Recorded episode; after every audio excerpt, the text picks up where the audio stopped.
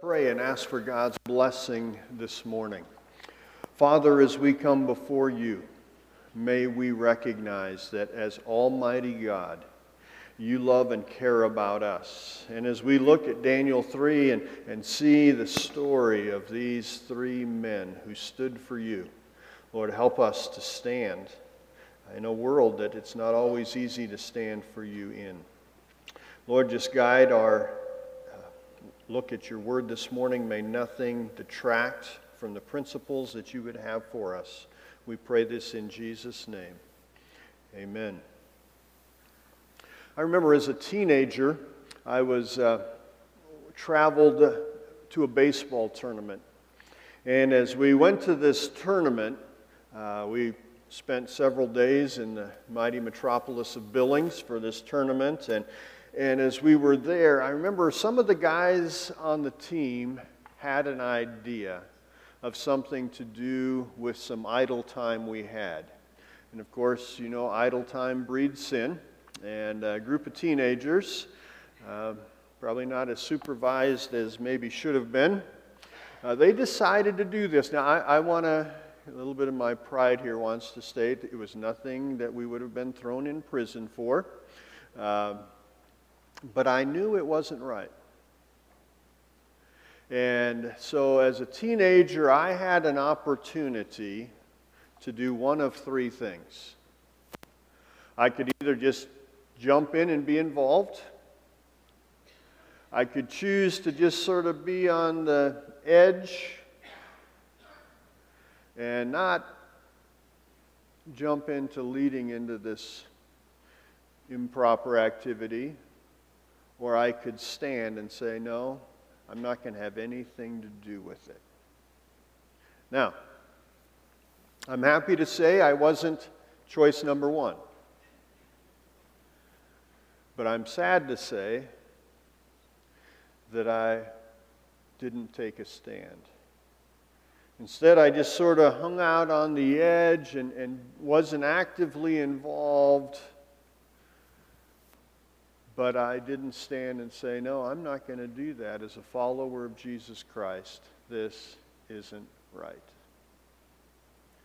And I lost an opportunity to honor Christ. I lost an opportunity to be a testimony to those other young men on my team. In our story this morning, we're going to see three young men who stood against a world, not just a group of teenage baseball players. And these three young men teach us some very important lessons on what it means to stand. But it is so difficult to stand when you are alone or in the minority. But Shadrach, Meshach, and Abednego were willing to stand by themselves, recognizing that the consequence could be death. Follow along as I read Daniel chapter 3, verses 16 through 18. It says Shadrach, Meshach, and Abednego answered and said to the king, O Nebuchadnezzar, we have no need to answer you in this matter. If that is the case, our God, whom we serve, is able to deliver us from the burning fiery furnace, and he will deliver us from your hand, O king. But if not, let it be known to you, O king, that we do not serve your gods, nor will we worship the gold image which you have set up. So this morning we're going to go through, as we've made our pattern here through these first couple lessons throughout the book of Daniel, and we'll continue in the next four. We see we're going to lay, lay out the story, and then we're going to talk about how it affects us. I mean, I don't think anyone in this room this week will be facing a fiery furnace. But we will face some pretty hot temptations. I don't think any of us will face the opportunity to make a choice between standing and dying for Christ or not standing and living but we can face ridicule and persecution for standing. So let's look at the story. And we, we begin the story in the first seven verses with Nebuchadnezzar's plan. He built a statue and he called the people to come and worship. The first two verses say this Nebuchadnezzar the king made an image of gold whose height was 60 cubits and its width 6 cubits. He set it up in the plain of Dura in the province of Babylon, and King Nebuchadnezzar sent word to gather together the satraps, the administrators, the governors, the counselors, the treasurers, the judges, the magistrates, and all the officials of the provinces to come to the dedication of the image which King Nebuchadnezzar had set up. So he called all the leaders that were there in that area to come and to worship this statue on, on this large plain. And we don't know how many people were there, but we can be confident it was in the thousands of people that were there to come, They called out by the proclamation of the king to come and see this statue and to bow down. And we follow on in verses 4 through 6. It says this Then a herald cried aloud, To you it is commanded, O peoples, nations, and languages, that at the time you hear the sound of the horn, flute, harp, lyre, and psaltery, and symphony with all kinds of music, you shall fall down and worship the gold image that King Nebuchadnezzar has set up. And whoever does not fall down and worship shall be cast immediately into the midst of a burning fiery furnace. So it was laid out. You worship, it's okay. You don't worship, the fiery furnace. So we have to ask ourselves two questions.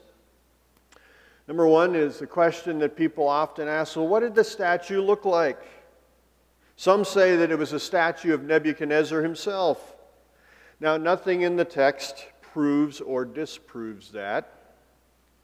Some say it was of the god Marduk, who was the chief god of the Babylonians, and I think that probably what is what it was. And uh, but whatever the look of the statue, the question was, were you going to bow down? Another question that people oftentimes bring up and critics bring up is where was Daniel? I mean, remember back to chapter 1. Daniel, Shadrach, Meshach, and Abednego, all four of them were not willing to eat the king's meat. So, where was Daniel? Well, the text doesn't tell us, but we know that he had great responsibilities throughout the kingdom and was probably traveling out of the area. But we can be confident, and we see again in chapter 6 that he did not disobey God. Now, Daniel sinned like everyone sins, but I'm confident that if Daniel would have been there, he would have stood with Shadrach, Meshach, and Abednego. But these three were alone, and they had a choice to make. And we see that they made a choice, and that's shared in verses 8 through 18 the choice to disobey the king. Shadrach, Meshach, and Abednego determined to obey God and disobey the king. Verses 8 through 12 says, Therefore, at that time, certain Chaldeans came forward and accused the Jews. They spoke and said to King Nebuchadnezzar, O king, live forever. You, O king, have made a decree that everyone who hears the sound of the horn, flute, harp, lyre, and psaltery in symphony with all kinds of music shall fall down and worship the gold image. And whoever does not fall down and worship shall be cast into the midst of a burning fiery furnace. There are certain Jews whom you have set over the affairs of the province of Babylon Shadrach, Meshach, and Abednego. These men, O king, have not paid due regard to you. They do not serve your guards or gods or worship the gold image which you have set up. Now it's interesting that, that others were watching Shadrach, Meshach, and Abednego to see if they bowed down. Now you say, okay, you got thousands of people packed together in this plain, People are going to notice, even if they're not trying to. Well, as we will see later, there, was in, in Daniel 6, and again, a whole different story. But uh, you'll see that uh, oftentimes people can become very jealous of others. And, and we can be confident that many of the other leaders in Babylon were very jealous of these Jewish upstarts that were given positions higher than theirs. And so I'm guessing there were a lot of people around there that were saying, okay, yeah, we remember these three guys. They were the same guys that stood against the king's food, and, and then they were given special privileges because they were considered smarter than everyone else. And, and so there was some jealousy going on, and I'm sure that there were a lot of people around just sort of saying, okay, I, am going to bow, but I'm sort of peeking to see what's going to happen with those three guys. But it makes us think of another thing. And I know we're not supposed to get into our life until we get through this story, but uh, you might want to just uh, think about this beforehand. So if people around you knew that you were facing a decision where to do the right thing could cost you, would they think that you were going to do the right thing or not? If you were taking the place of Shadrach, Meshach, and Abednego, would they be peeking to see if you were standing, or would they just assume you were going to bow down like everybody else? For every single one of us, that would be a very difficult thing to do. But I guarantee every one of us face it in our lives when we have the choice to obey God or take the easier path of just going along with the crowd.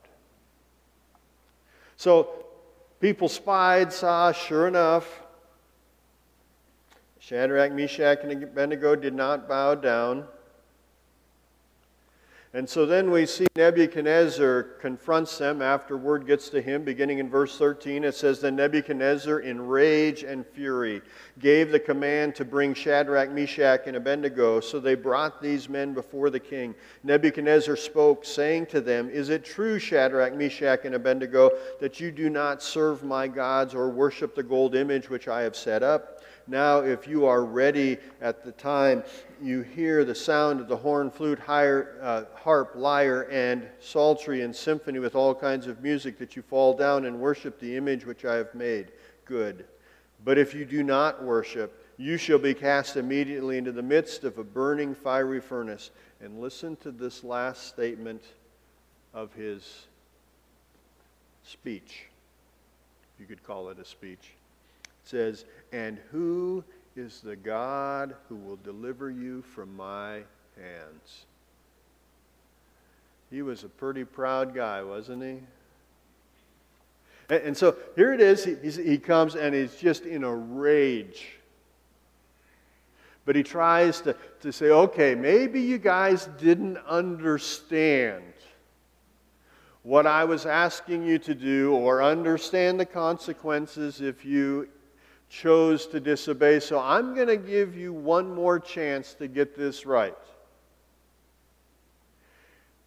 We'll play the music again, give you a chance to bow down.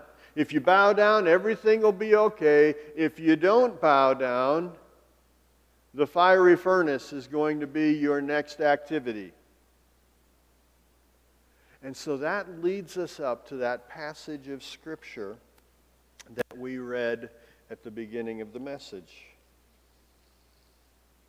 His Nebuchadnezzar's pride was in full display. He had not accepted the power of Jehovah. And I want you to think of that last statement. Who is the God? Remember to chapter 1. Nebuchadnezzar had a front row seat to God's blessing on Daniel, Shadrach, Meshach, and Abednego. And he was the one who gave them the high uh, positions because he saw God's work. In chapter 2 that we looked at last week, when, when God gave Daniel not only what the dream meant, but even the contents of the dream itself. And Daniel reminded Nebuchadnezzar that no man could do what Nebuchadnezzar asked, but God, Jehovah, was the one who could give them the answer. So this is at least time number three Maybe there were other times as, as he watched Daniel, Shadrach, Meshach, and Abednego at work that, that he saw the power of God demonstrated. But this is time number three that's written down in this book where he should have recognized. He had seen it in chapter one, he had seen it in chapter two. Now, in chapter three, these three young men are standing when everyone else is not but he doesn't get it. And let's go back and reread their response in verses 16 through 18 once again. It says, Shadrach, Meshach, and Abednego answered and said to the king, O Nebuchadnezzar, we have no need to answer you in this matter. Remember the question he'd asked? Who is the God who is able to deliver you? Question he asked, I'll give you another chance. Do you want to bow down? He, they didn't need to answer those questions. O Nebuchadnezzar, we have no need to answer you in this matter. If that is the case, us being thrown into the fiery furnace, our God, whom we serve, is able to deliver us from the burning fiery furnace, and he will deliver us from your hand, O king. Now, that's really nice and very powerful. But really, verse 18 is even more powerful. But if not, if God chooses not to deliver us, let it be known to you, O King, that we do not serve your gods, nor will we worship the gold image which you have set up. They said, We have seen the power of our God. And we know if He chooses, He can deliver us. But whether He chooses to do that or not, we're going to obey Him. Now let's think about that. You know, it, it may not be super easy, but if I know God's going to provide, it makes it much easier for me to stand. But what happens if I don't know if He is going to step in and, and give me a fireproof suit? Am I still willing to face the fire? God doesn't promise to always answer in the way we desire, but He promises that we, and, and, and we can have the confidence that He will be with us through the trial. And whether the trial means for these three guys that they're protected or consumed and taken to the presence of God, they were going to stand. O King, we know our God can do it. That statement that you made at the end of your little speech was very foolish. But whatever God chooses to do, we are still going to obey. Pretty amazing statement. They were confident in God's power. They were willing to obey God no matter if God rescued them or not. They didn't fear the king. Instead, they trusted God. So we see God's protection in verses 19 through 25. Beginning in verse 19, it says, Then Nebuchadnezzar was full of fury, and the expression on his face changed. Now, what was that expression changing to? Think as when you were a child, the thing that you did that your parents, it was the worst thing in that, in that picture of what your parents looked like in their disappointment and frustration, and then just take that, probably multiply by about 100. His countenance changed toward Shadrach, Meshach, and Abednego. He spoke and commanded that they heat the furnace seven times more than it was usually heated. And he commanded certain mighty men of valor who were in his army to bind Shadrach, Meshach, and Abednego and cast them into the burning fiery furnace. Then these men were bound in their coats, their trousers, their turbans, and their other garments, and were cast into the midst of, a burning fi- of the burning fiery furnace. Therefore, because the king's command was urgent and the furnace exceedingly hot, the flame of the fire killed those men who took up Shadrach, Meshach, and Abednego. And these three men, Shadrach, Meshach, and Abednego, fell down, bound in the midst of the burning fiery furnace. Nebuchadnezzar's anger was obvious. His facial expression changed. He had the fiery furnace heated seven times hotter than its normal heat.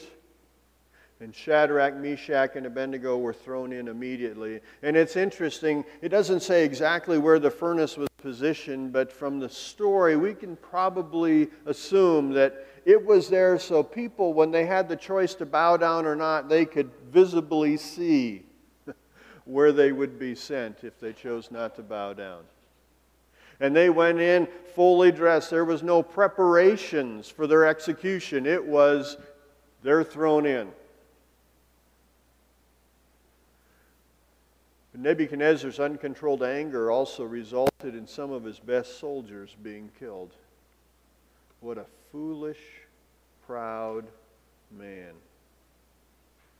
And you know, sometimes we think if, if we choose to, to do wrong, we say, well, yeah, it's on me. But the consequences of our choices affect us, affect our relationship with God, but also affect others around us. Those soldiers died that day because of the foolish decision of a power hungry king. So they were thrown into the fire. But notice what takes place. We see that Nebuchadnezzar eventually recognizes God. In verses 26 and, and 27, it says, Then Nebuchadnezzar went near the mouth of the burning fiery furnace and spoke, saying, Shadrach, Meshach, and Abednego, servants of the Most High God, come out and come here. Then Shadrach, Meshach, and Abednego came from the midst of the fire, and the satraps, administrators, governors, and the king's counselors gathered together, and they saw these men on whose body the fire had no power. The hair of their head was not singed, nor were their garments affected, and the smell of fire was not on them. God's amazing power was seen. And, and don't you love the little extras that he did? I mean, they weren't burned their hair wasn't even singed. Their clothes were not affected. And they didn't even smell like smoke. Last time you were around a campfire, that campfire had more impact on you than the fiery furnace had on those three guys. Amazing. So I, I was going to maybe get, we have this little electric fire thing. It, it's not really, it just sort of looks like it. I was going to put up here, and I thought, no, everybody's just going to spend the whole time watching the fire and not paying attention. But, uh, and it probably wouldn't have quite given the effect that the fiery furnace did. But the power of God And then notice the last three verses of the chapter. It says, Nebuchadnezzar spoke, saying, Blessed be the God of Shadrach, Meshach, and Abednego, who sent his angel and delivered his servants who trusted in him. And they have frustrated the king's word and yielded their bodies that they should not serve nor worship any God except their own God. Therefore, I make a decree that any people, nation, or language which speaks anything amiss against the God of Shadrach, Meshach, and Abednego shall be cut in pieces. Their houses shall be made an ash heap, because there is no other God who can deliver like this. Then the king promoted Shadrach, Meshach, and Abednego in the province of Babylon. So they got another promotion. But I want you to think of just a couple things here before we, before we close by looking how it affects our lives. You know,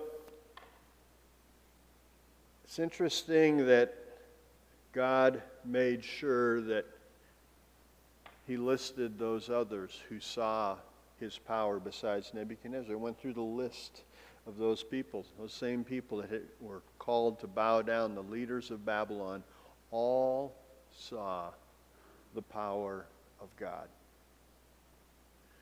You know, when we have a chance to stand for God, others around will have a chance to see. just as when we show the love of God, others around will have a chance to see. And they all saw God at work.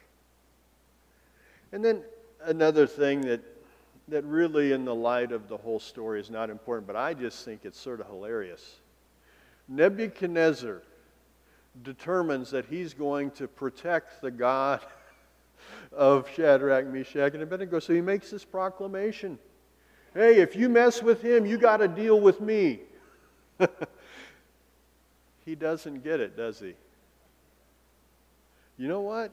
He should have recognized, yeah, that Jehovah God guy, he can take care of himself. But Nebuchadnezzar makes a proclamation. If you speak poorly of this God of Shadrach, Meshach, and Abednego, I'm going to deal with you. You know, we can determine whether it was uh, good intended or not, but it was foolish. But Shadrach, Meshach, and Abednego were promoted. But you know, as we'll see next week in chapter 4, Nebuchadnezzar was given another opportunity to recognize God's power, but he still truly didn't get it. And you know, we can do the same thing, and others around us can do the same thing. We see the power of God all around us.